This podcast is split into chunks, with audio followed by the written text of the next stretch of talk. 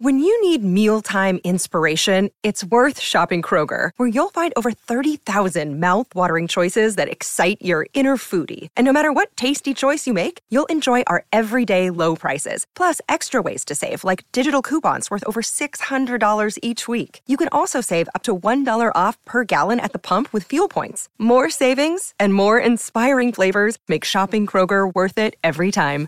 Kroger, fresh for everyone. Fuel restrictions apply.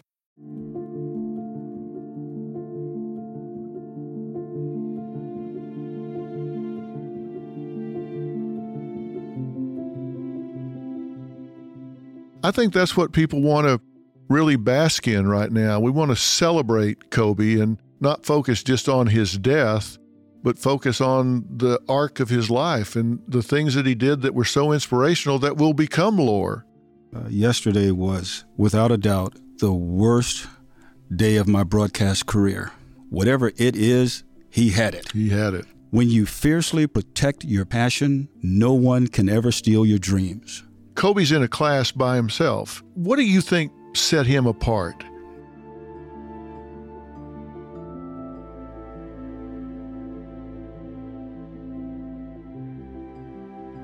Well, it's Dr. Phil, and that means you have found your way to Phil in the Blanks. And this is uh, both a very special and a somber occasion.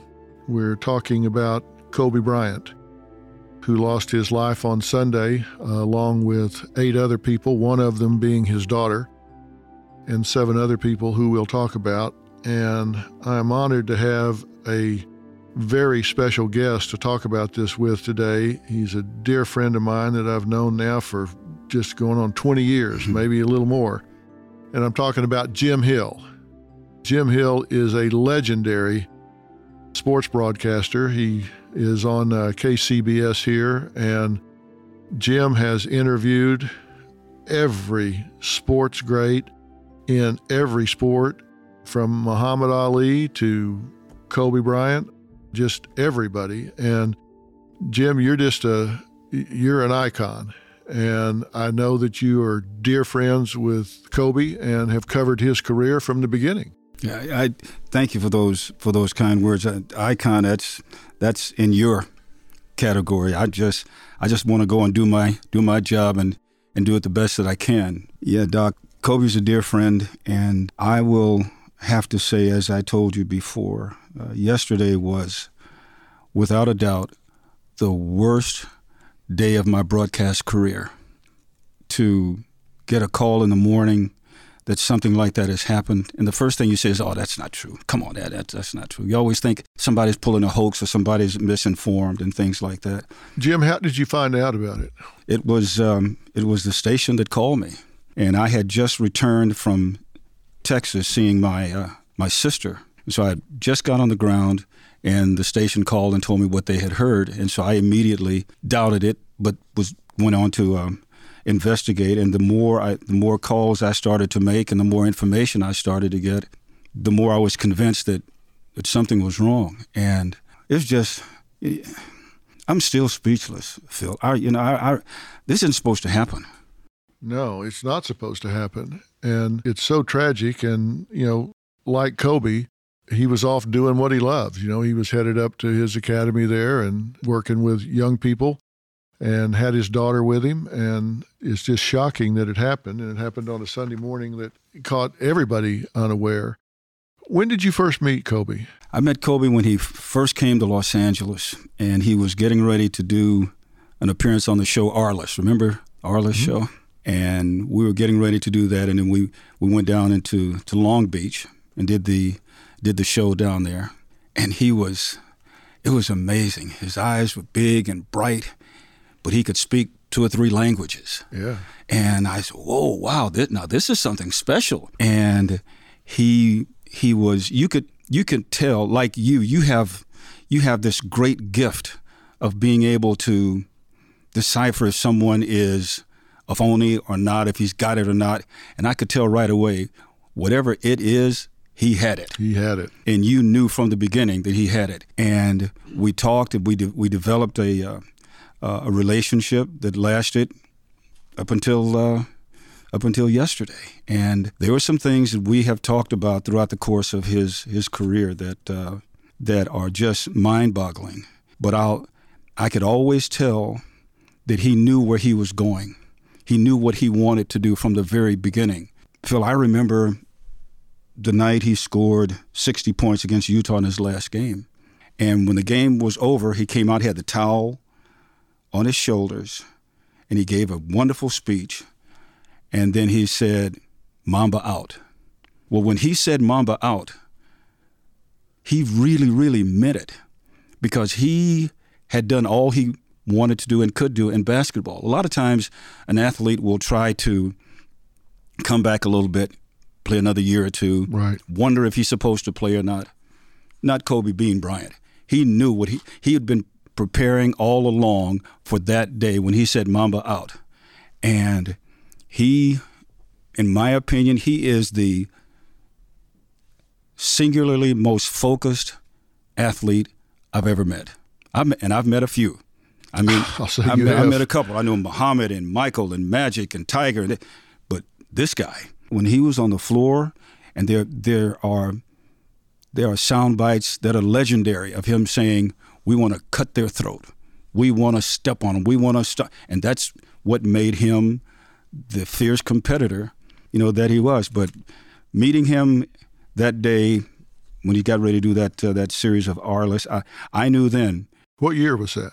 This was 20 years ago. He had just got here. And I went back to the station. I said, Ooh, this is one that's special. And then I talked to Jerry West. And Jerry had Jerry saw him work out.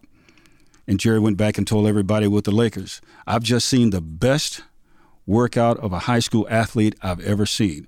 We've got to get him. And they did.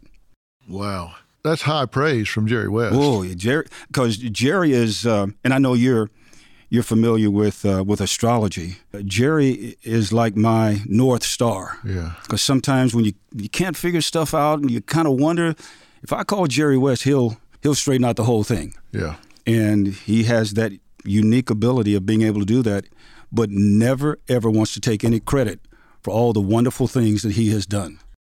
You know, you were comparing him to all of these people that you know, Muhammad and uh, Tiger and other greats, and Kobe's in a class by himself. What do you think set him apart? What made him so special?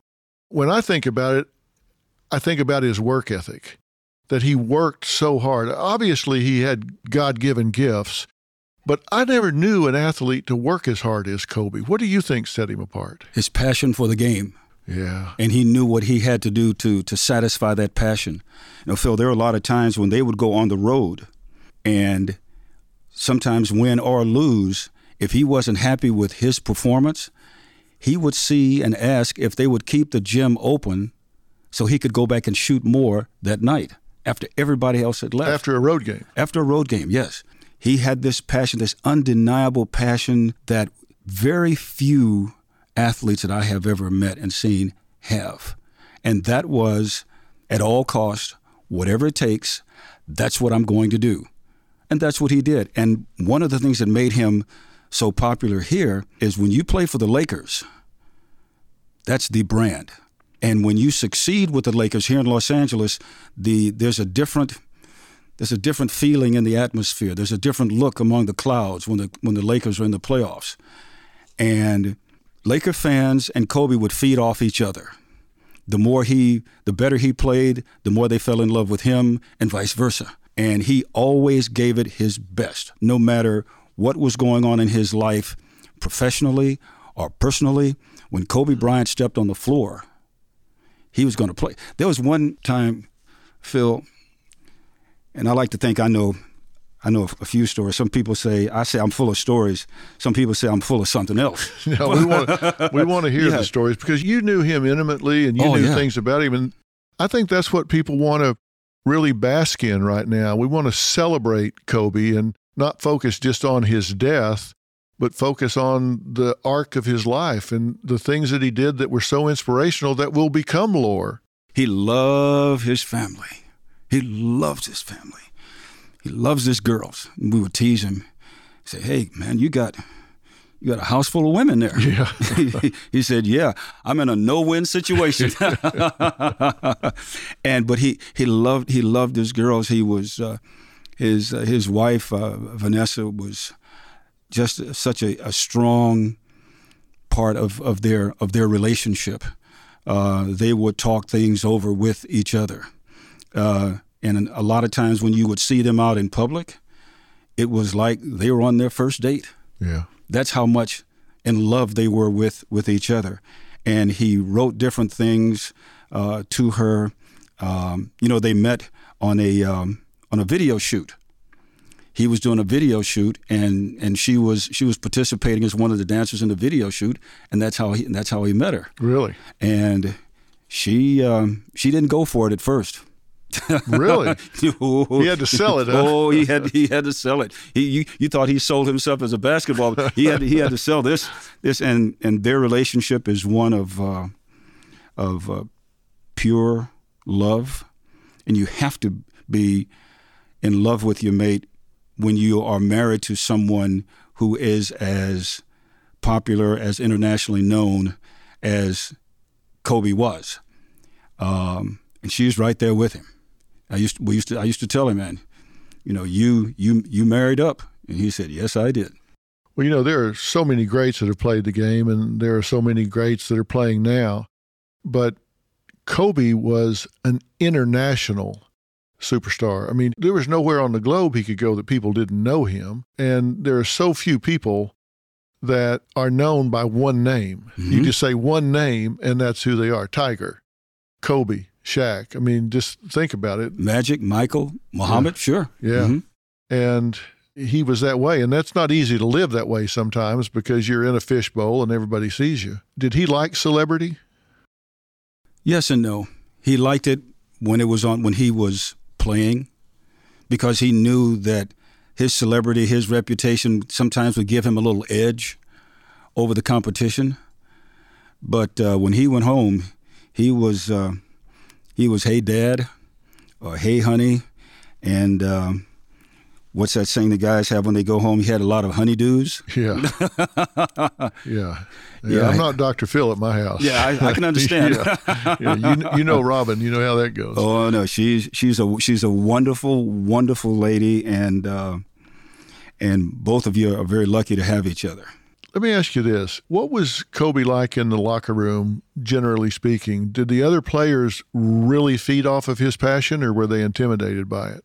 Both when you do what he was doing and has done, and you're new to this organization, you walk in and there's there's Kobe Bryant. I gave you a great example.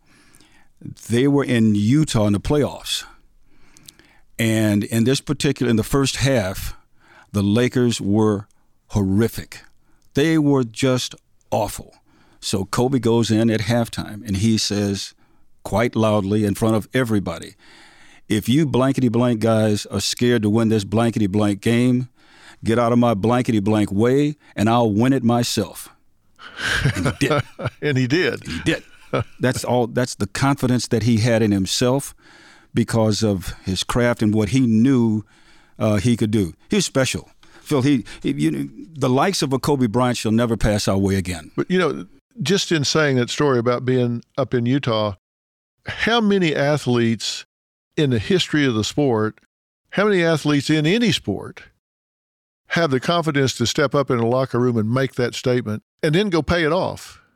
That's like Babe Ruth pointing to sure. pointing to the outfield. Sure. Few to say it, even less to accomplish it.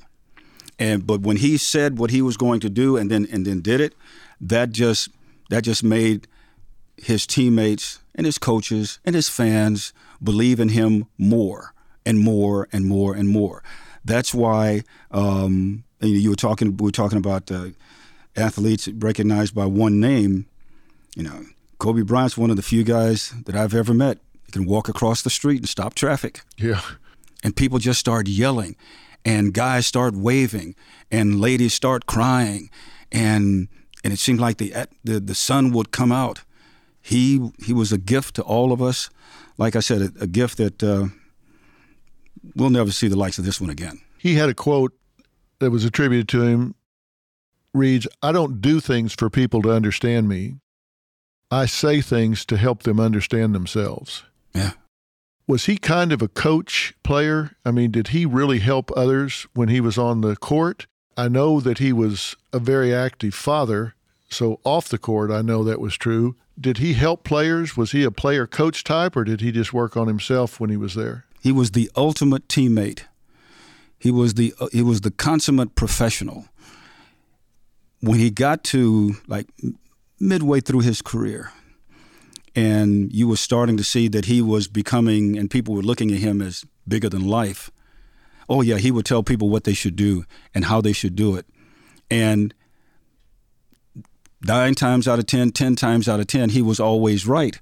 So when he did that and it came true, that just built up the the trust, which is a very important word, the trust that his teammates had in him. When you when you listen to um, the highlights of of when they were having their three peats, and I like to watch the bench and listen to the guys when they're on the bench. And you can see how everyone kind of gravitates towards him and they were and they were listening to him. Early in his career it was a different story. He was trying to get acclimated and earn the respect and every and everything of everyone. But once he reached that that point after like year 4 or 5 that's when that's when the mamba started to come out and he knew things that were going to happen on the floor long before they did it's a, it, it's amazing it's amazing phil he's just it's just once again a gift. And you know, when you look back at the early times, because we were looking at some of the things early on, and his dad was in the NBA. Mm-hmm. He played for the 76ers mm-hmm. for like eight mm-hmm. years, right? Mm-hmm. Nicknamed Jelly Bean. Mm-hmm. So he had it in his DNA, that's for yes. sure. And one of the other things that I think really made Kobe to be more advanced uh, was that he went overseas and he was in Italy. So there was a different kind of of uh, background, a different kind of education, a different kind of living that he went through when he was there. So that when he came here, already he could speak two or three languages. So that put him on a different level than other athletes that were his teammates or athletes that he was playing mm-hmm. against. So they would look at him a little bit different. And when you can get on the court or on the field, when you can get your opponent to look at you in just a little bit of awe, just wonder what in the world are you getting ready to do? Why, you know, how did you do that? Then you got him. And he knew that, he studied that, and he took advantage of it. And he was learning Serbian and French as well. Yes. Oh, yeah. He, he, he was one of the smartest individuals, not just athletes, one of the smartest individuals I've ever met. He knew exactly what he wanted to do with his career.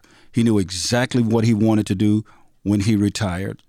Special is an understatement when we talk when we talk about him. There's there's all these stories that are are legendary about.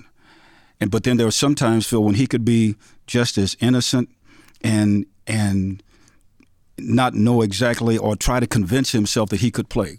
Like when when he tore his Achilles tendon Gary Vitti, terrific trainer for the Lakers, goes out on the floor and tells him, because you know trainers are, they know immediately. Yeah. And Vitti knew immediately he ruptured his Achilles tendon. Vitti said, Kobe, you know, you ruptured your Achilles tendon. The first thing out of Kobe's mouth was, is there some way we can ro- roll it up? Is there some way we can tape it up? And Vitti says, no. You have ruptured your Achilles tendon. You can't do that. He said, Well, well, maybe maybe there's something we can do to to get me so I can I can keep on playing or at least shoot these free throws. And Vitti told him, Vitti said, No, we're gonna shoot the free throws and then we're gonna get you out of here. So what Vitti did that night was he went told the referee, told the Lakers, told the opposition, this is what's going to happen. Kobe's going to shoot the free throws, then we're going to call a timeout, and then we're going to get him out of here. He thought he could do almost anything, or, or oh, oh, he, he, he, he thought that you know what, I can I can get over this injury. All you have to do is just roll it. How are you going to roll up an Achilles tendon? Yeah, and he shot the free throws. Shot the free throws and then limped off. and the other team was good with that. The, the other team Nobody- was good with that. Yeah. The other thing that shows, I think, Phil, is uh, the respect and admiration that everyone in the arena that night had for Kobe and for the game of basketball and for the Lakers. Yeah, you know, he was 17 years old when he became a pro basketball player, and he's the only sixth player in NBA history to go directly from high school into the NBA. Yeah.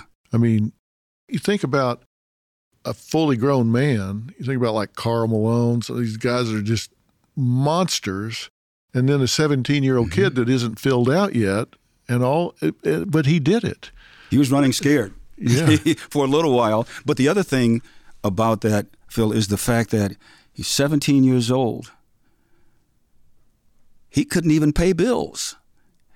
He had to have other people pay his bills for him.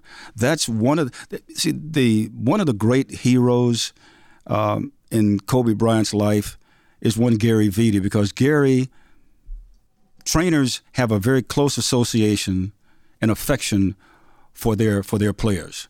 And you're hurt and you can't go out and play. You just open your heart and tell the trainers everything. So Vitti helped him in in a lot of ways, uh, doing things for him and helping him that he couldn't do because of his age. It was interesting in high school, he was quoted as saying, I can't stop Michael Jordan, but he can't stop me either. Yeah, yeah, yeah. That was in some and some of the some of the really iconic moments that are caught on tape are when the Bulls were playing the Lakers, and during timeouts or someone is shooting a free throw, you could see the two of them go over and kind of they would bend over, and there was a conversation there that just absolutely had to be priceless and Kobe ask Kobe asking questions and and Michael being Michael because he really didn't have to. He could have said, hey, you know what, you know, shut up, Rook. I don't have to talk to you. He would say he would tell him, you know what, why don't you try this the next time or do these kinds of things. Yeah. That's the that's the graciousness of, of Michael Jordan and the um, and the uh, and Kobe being very inquisitive. Yeah. You've talked to a lot of people since it happened Sunday. Who have you talked to and what have they had to say about it? I know you talked to Jerry West. Jerry is, um, man, because Jerry is very special to me. He's he's given me some advice that uh, that is is so it's, it's just invaluable. Some of the things he's told me and given me advice on. We talked about when he first saw Kobe. And I told him, I said, "Yeah, you were the one that mentioned, you know, we should do it." He says, "No, no, no. Jerry is Jerry doesn't like to have a lot of, as you know, you know him. He doesn't like to have a lot of credit thrown or I've known him accolades for about him. 15 years, and he is a very humble guy. Oh, he's the he's the most humble guy I've ever met, and and it's really amazing.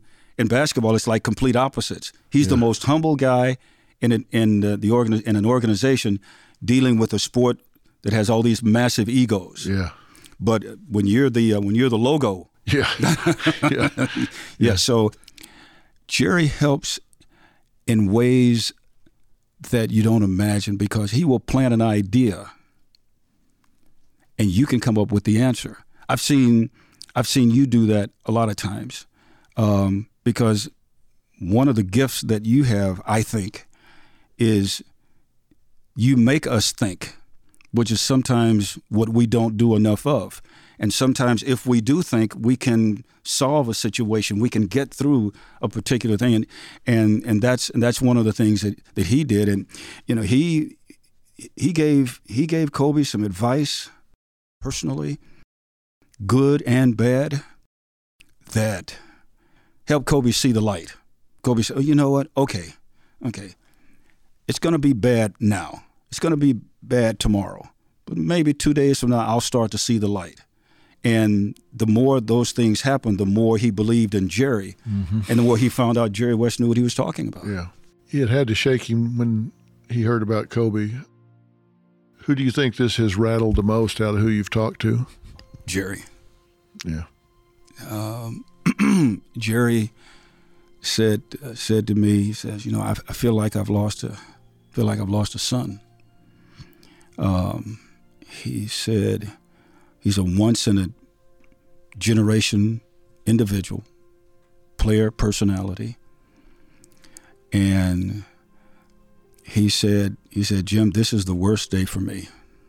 This is just the absolute worst. And for Jerry to say something like that, because you know he, Jerry is, uh, Jerry's like you, Phil. He's brutally honest. Yeah. If he likes you, he tells you. If he doesn't like you, he tells you even faster. And he's pretty stoic. Oh yes, you're the logo, so you carry a lot of weight. Yeah. Hey, it's Kaley Cuoco for Priceline. Ready to go to your happy place for a happy price? Well, why didn't you say so? Just download the Priceline app right now and save up to 60% on hotels. So, whether it's Cousin Kevin's Kazoo concert in Kansas City, go Kevin, or Becky's Bachelorette Bash in Bermuda, you never have to miss a trip ever again. So, download the Priceline app today. Your savings are waiting.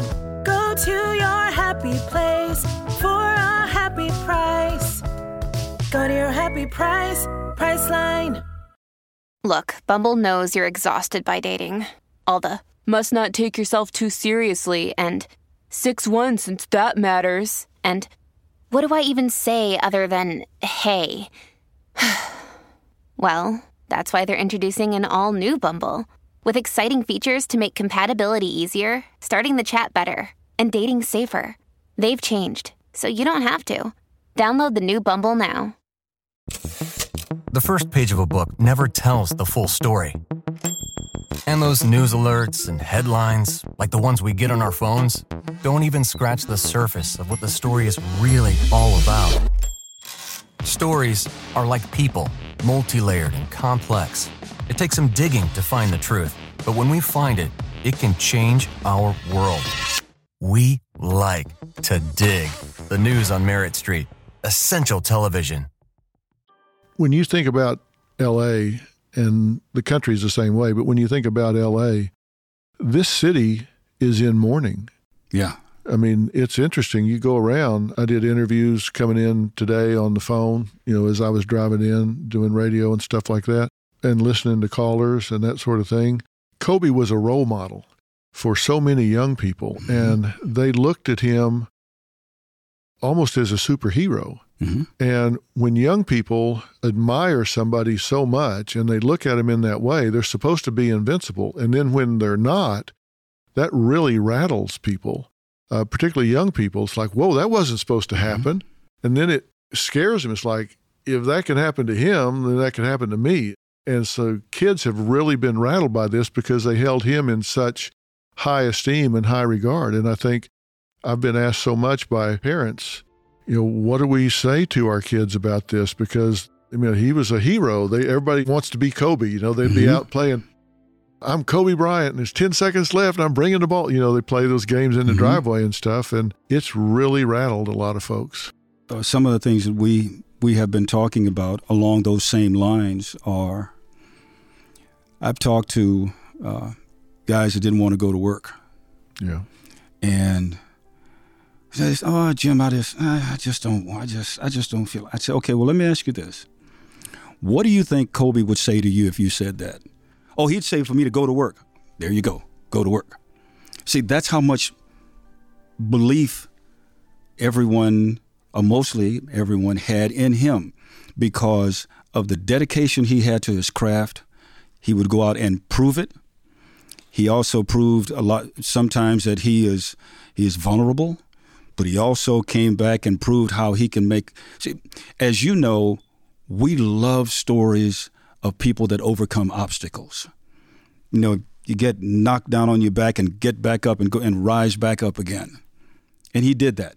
And he did it with grace and charm and style and class and elegance. And when you do that, you parents can say, "You see, you see what Kobe did, but look at what happened after this." I, he's just he, he he epitomizes everything that we want to try to do within our in our professional lives and our personal lives. If you make a mistake, admit it and move on. You saw him with his girls. Oh, uh, yeah. You know, Oh, Gianna and Bianca. What was he like with with the girls? Natalia. What was he like with them? He was daddy. He was daddy. I remember I went down to see him, and you know when he stopped playing and started uh, writing books, and I, I bought this book here for you. It's called Legacy and the Queen, and he would have total say so over everything in the book, obviously. and he would take it home and, and show his daughters. He would say, "Well, what what do you think about this? What do you think about that?" And they would look at him and say, "Oh, Dad, Dad, no, no, no, no, that that's that's not going to cut it." And he was uh, he knew then because a lot of times our young people see things that we can't see. They see things as pure. It's almost like when a um, um, someone who's doing uh, cooking a cooking something to eat or in a restaurant or something, and they come up with this new product. Who do they have to taste it? The young people. Yeah, of course. They taste it first and they do what they do. But Yeah. this, uh, can I can I read something? Please. This is in the, in the front of his book called uh, Legacy and the Queen. And he wrote here to Nani, Gigi, Bibi, and Coco, my four beautiful, spirited, strong daughters. Here's where it gets you, Phil. He says, quote, when you fiercely protect your passion, no one can ever steal your dreams. Yeah. That's that's some strong, powerful stuff. That's stuff that gives you goosebumps. It's stuff that um, that makes you want makes you think, and it makes you appreciate him for who he is and what he did. You know, for all of us. It's. Uh, I also I also think of um, of a thing by Muhammad, and uh, Muhammad was. Uh, there was a saying that he that he had when he said the the man who has no imagination stands still, for he cannot fly. And Kobe has spread his wings of imagination so he could soar and, and learn all these wonderful, beautiful things about life, about people, and about business. And and we're gonna it's it's uh, Phil, we just we were talking the other day, not the, a little while ago.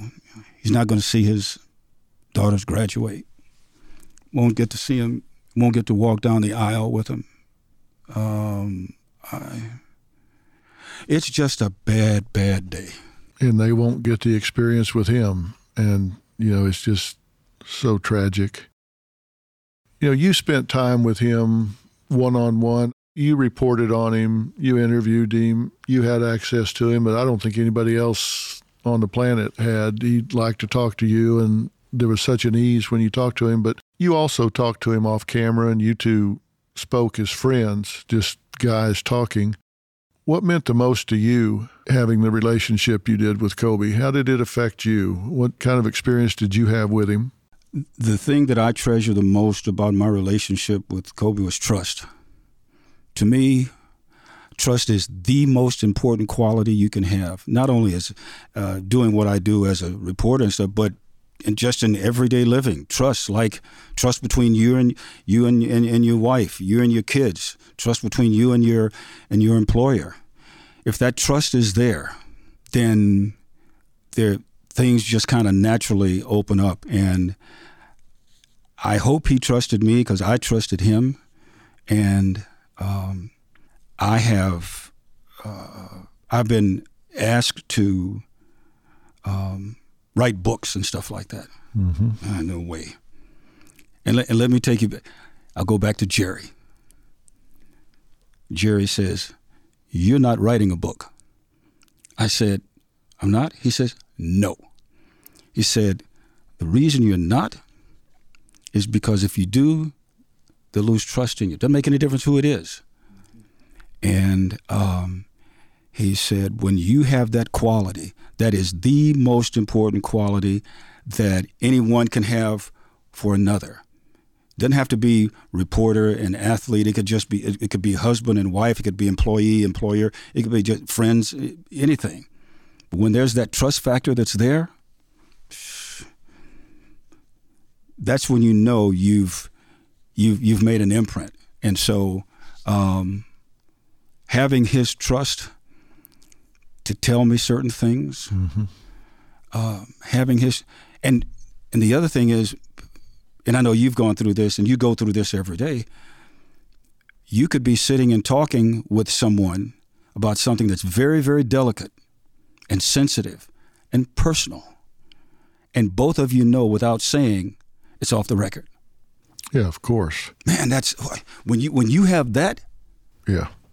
that you you you you can't buy that. That's that's that's something that's that's given to you from from big person upstairs. Well, that's what I'm saying. You were the one person, certainly the one person in the media, the one journalist that he had that trust and relationship with. He did not do that with anybody else. One of my big concerns is while there's all this good of everyone praising him and talking about how great he was and things like that, somewhere out there, somewhere out there, there's some con artist who's going to try to say, okay, you know what? I read and read about how much he's worth and this and that and the other. I've got nothing to lose. I'm going to try and do something. Yeah. Yeah. Somebody will try to cash in. Yes. Somebody will try to create some scandal, the real story behind so and so. And they come out of the woodwork. I hate it. I hate it every time I see it. And, you know, in 18 years of being on the air with Dr. Phil, I've never one time had a tell all book on the show. Mm-hmm. I just won't do it. Mm-hmm. I mean, I've had so many where they've been together and then split, or they had something going on and then something divides them, and one of them comes and is going to rat the other out and write some book or whatever. And publishers call, authors call. Mm, not on my show. Yeah, I, I ain't going to do it. It's it's ama- it's amazing what that in God we trust Federal Green will do to us as individuals and to us with our with our families. Yeah, but you know, there's a parental legacy that you know we all grow up with.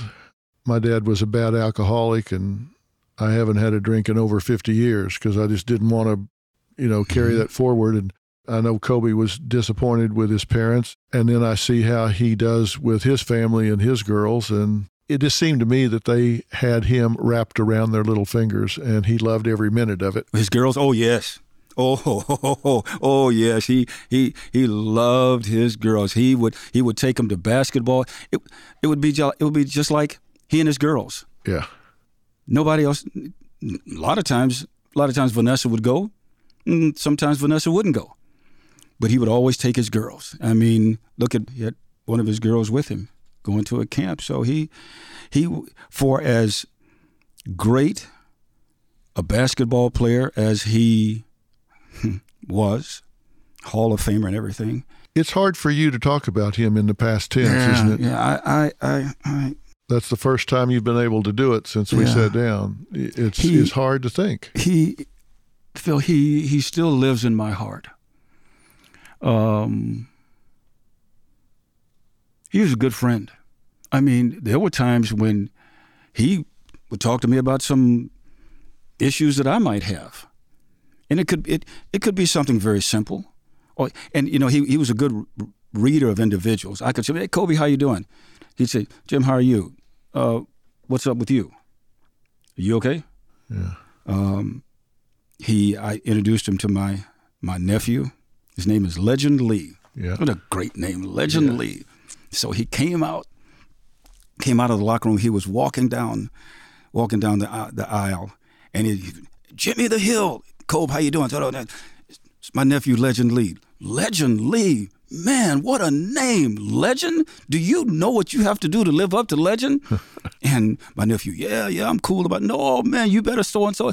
And it's instantly, whoever he talked to, whoever he gave encouragement to, it would brighten their day. And in young people, not only for my nephew, but any young person that came in contact with him, they will remember it for the rest of their lives, and it will make a difference.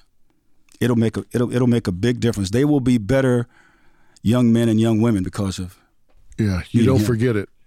You don't forget it. No, no, not at all. The second half, you know, the after basketball, I mean, he wins an Oscar. Mm-hmm. He's going into all these other things.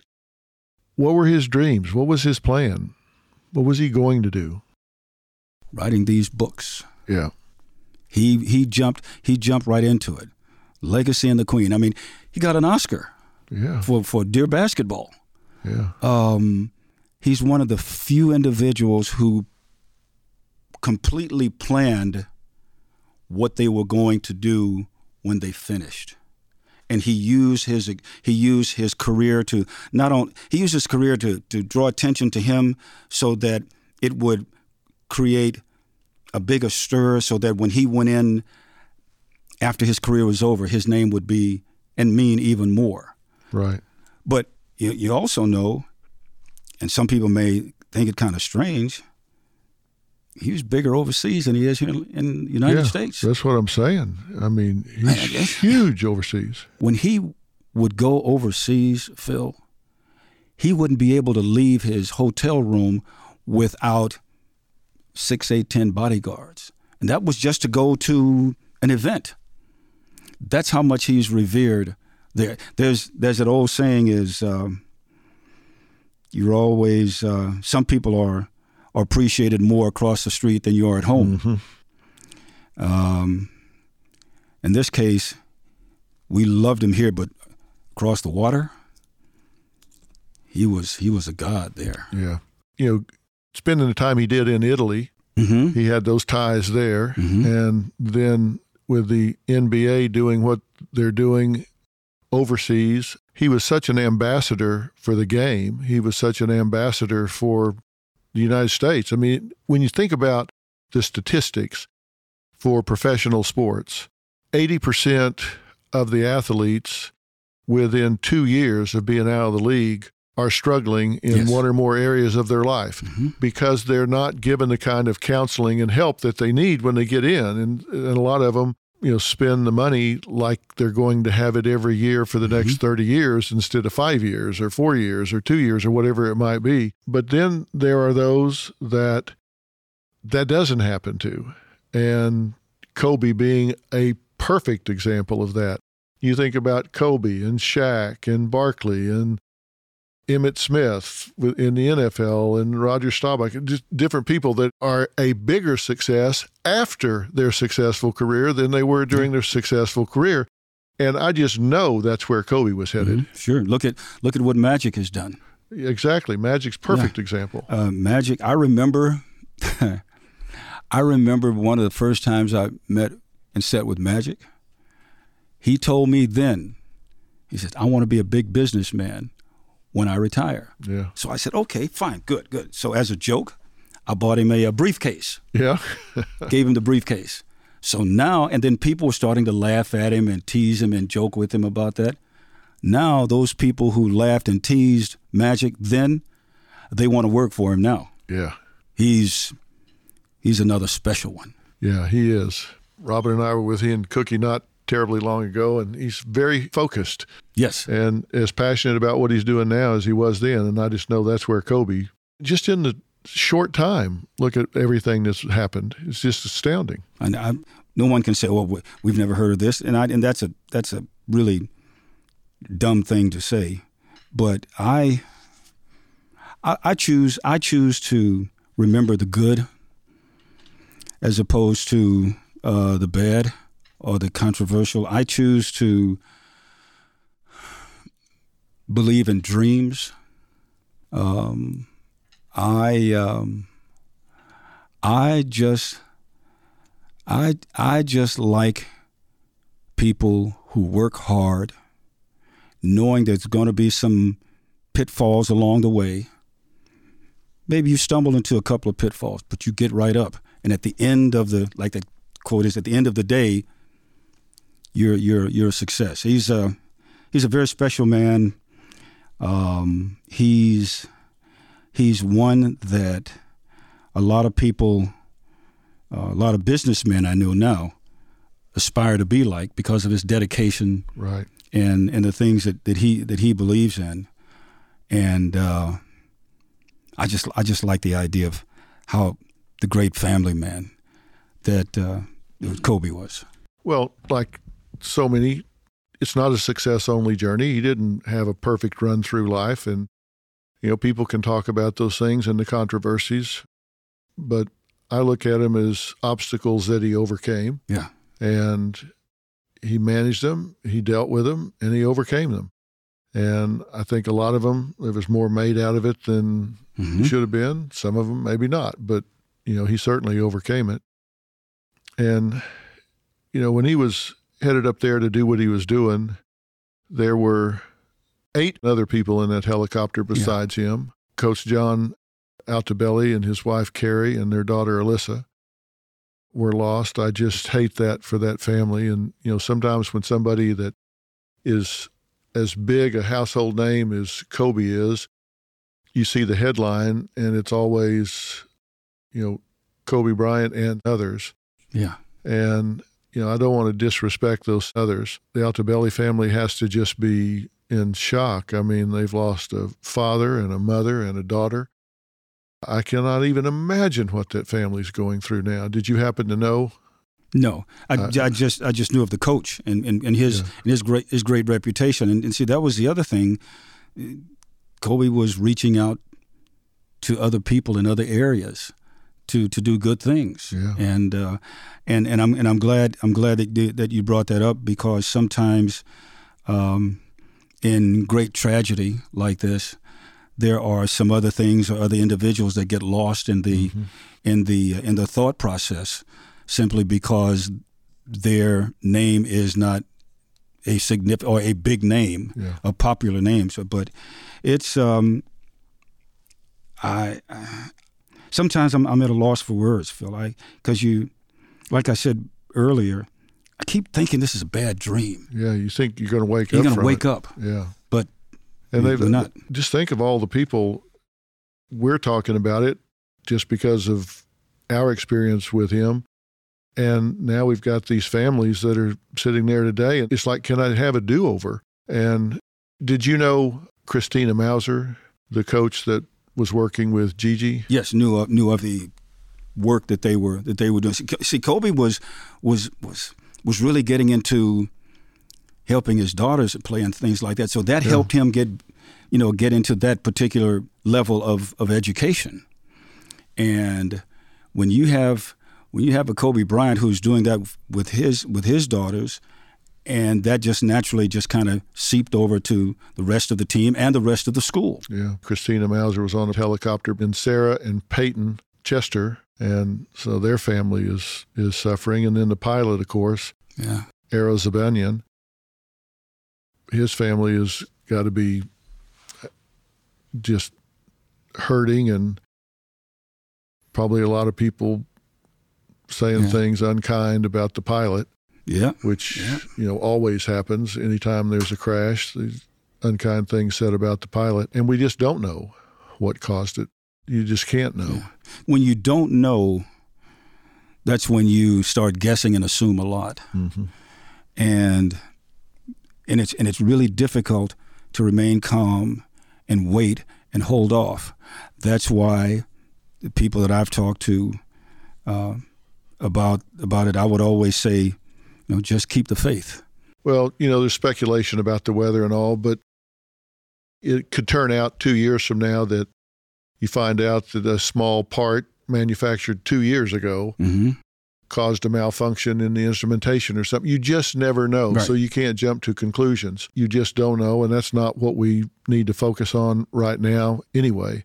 And, you know, I'm sure there are people that are saying, what's the big deal? A basketball player had a crash. And if you're not a basketball fan, if you're not someone in the NBA that doesn't understand how special and unique this individual mm-hmm. was, I mean, this was like the Muhammad Ali of basketball. Mm-hmm. This was the one that stood out above the rest. There's like Michael Jordan and Shaq and Kobe. There are just very few that really are that way. And they're thinking, well, what's the big deal? Well, the big deal is that this was somebody that was a real escape for people. You know, you find your your heroes in sports and you live vicariously through them. You cheer for them. They're your distraction. They're someone that you can really follow and celebrate their successes and 60 points in a mm-hmm. game mm-hmm. and all of that. And it's very therapeutic for people. And so you invest in them just like you do your team. You know, you see people that are Cowboy fans to the end and they're Laker fans to the end. And then when something like that happens, you really do feel a sense of loss because you've felt a sense of camaraderie. And so it's not silly for people to grieve about this. And, you know, I want people to know that if you're grieving about this or anything else for that matter, that grief is not an illness and therefore it's not something you get over. There's no cure. You just adjust and you learn to think about it in different ways. And I always encourage people to talk about it. And, you know, I never saw the value in funerals and memorial services and all until I went to my father's. Yeah. I'd been to others, but when I went to my father's and I heard and saw all the things that were said and honored him for the things that he did in the latter parts of his life, it was very cathartic. And I think there's going to be a lot of that in communities. And I really encourage people to participate in that if they feel moved to do so, because I think if you feel like, all right, I've honored this person, we've had a memorial, there's been a rite of passage here that's taken place, it can be helpful, it can mm-hmm. be cathartic for them. And I encourage people to talk about it. Anytime something's really bothering you, it's real easy to feel like, gosh, I'm the only one that feels this way. And you're not. And if you can talk about it and talk to friends and you know, go to your kids' game and talk about it there with other parents that are sports enthusiasts or whatever. It can really happen. And I also encourage people sometimes the pain is so great that we focus on the day, the moment of a person's death, and it overshadows the process of their life. Mm-hmm. Kobe created so much joy and so much inspiration to so many people for so many years. It would be such a disservice to overlook that and let the moment, the date of his death, overshadow a process of his life. We need to celebrate everything we had with Kobe instead of just focusing on the loss of Kobe. I mean, we had him the time we had him, and I'm not saying that that makes it okay, but it feels good to acknowledge everything that he accomplished. Like mm-hmm. you said, what would he say if somebody said, I don't feel like going to work? He'd say, Go to work. Mm-hmm. You know, mm-hmm. and you think, well, I don't feel good about this. Well, you know, I, I know when I go, I want people to think about the things I sure. achieved, not just the day that I died. And I yeah. hope people will not feel like they're dishonoring him by telling stories and laughing about great mm-hmm. things that he did. I mean, that's very helpful. It's almost like, and I'm sure you'll tell me if I'm right or not, it's almost like when you look at things, the glass should always be half full and not half empty. Exactly. And you celebrate that it's half full. And main thing I want people to do, and look, if you don't create meaning to your suffering, if you don't create meaning to a loss, it can really drive you insane. And the lesson that I take when I see something like this happen is do not let the sun set another day without saying or doing the things you need to say or do to the people in your life that you love. Because you don't know if the sun's going to come up tomorrow. I mean, we can think, you know, I, I need to tell my parents more that I love them. I need to hug my kids more. I need to tell my spouse more. I need to do this or that. Do it. Don't put it off. Do it. I'll guarantee you, when Kobe left the house to go to the camp, nobody predicted that was going to happen. Mm-hmm. I may not get to the end of this sentence. Somebody listening to this podcast in their car you know, it may be the last drive they ever take. Don't procrastinate. Take the initiative. Pick up the phone, call your mom, call your dad, call your brother, and say, hey, you know, this untimely death of Kobe just really reminds me and moves me to call you and tell you I really love you and I appreciate you and thanks for everything you've done in my life. Because if you lose that person, the fact that you did that will be worth its weight in gold. I've heard in just the last few hours of parents who went home and said, "I just want to go hug my kids. Yeah. Uh, I just want to go tell my wife I love you." Or I just want to go tell my husband, you know, I love you. I'm sorry that we had this argument and things like that. Um, that's no truer words have ever been spoken, and it a lot of times I think we don't we don't use just common sense, common courtesy. Uh, sometimes we let our egos um, get in the way, and we're too we're too prideful. Um, we're too we're too macho uh, instead of being uh, too kind. Uh, that is that's one of the reasons why Phil we are we are so blessed and honored uh, to have you to to do what you do. You've you've helped a lot of people, but you don't know really how many people you've helped because they're out there in the masses, and they may only watch out of let's say out, out of a uh, an hour show that's on, they may only watch just five or six minutes, but it's the most five or six important minutes they've ever had, and they will remember that. And I've I've I've heard people say, well, you know, that's not what Dr. Phil said, and other people will say, well, how do you know what Dr. Phil said? Well, I watched him the other day, and Dr. Phil said we should do this, this, this. Well, really? Well, tell Dr. Phil to come and pay the bills then. and they yeah. said, okay, I'm going to call him. But you, but see, what, what happens is you you make you make us think. You you make us want to do good. We want us. You make us want to do right. And in a lot of ways, that's what Kobe was doing. He was making us think. Yeah. He wanted to do right. There's there's potholes along the way. Oh, of course. We all we all know that.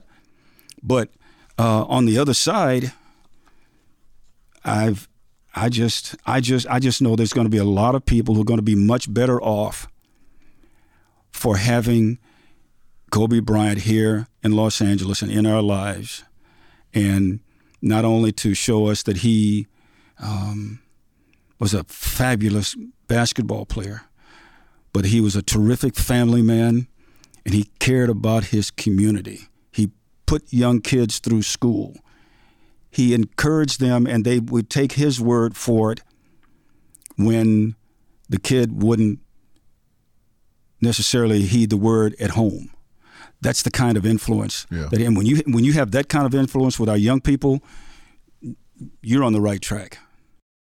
How did you feel about the um, games that were doing the 24 second violations to observe. I thought that was so cool. Kobe. I, I, I thought that was very moving. I got um, very respectful. Yeah, I got goosebumps because I wasn't expecting it.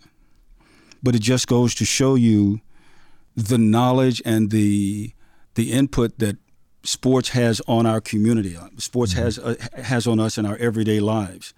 And these teams know what those tributes mean not only to them but to their fans. Yeah. And when the fans go home, to then they spread the word and spread the word. And there's going to be more. There's there's uh, there's talk now of of retiring um, the number 24 on every team. Mm-hmm. Um, there's talk of doing of doing you know you know a lot of other things. When you when you have someone that's held in that kind of esteem. Mm-hmm you don't get much better than that, Phil. No, I saw some of the games and the opposing players were standing next to each other while it was happening, mm-hmm. and they'd just hand the ball to the other, yes. and they'd do the yes. same thing, and showed people in the crowd. It was really respectful yeah. and really very moving, and I was really glad they, that they took the time, and I felt like people at home and in the crowds were really moved. And the the wonderful thing about it is when you when you admire and you respect an individual, sometimes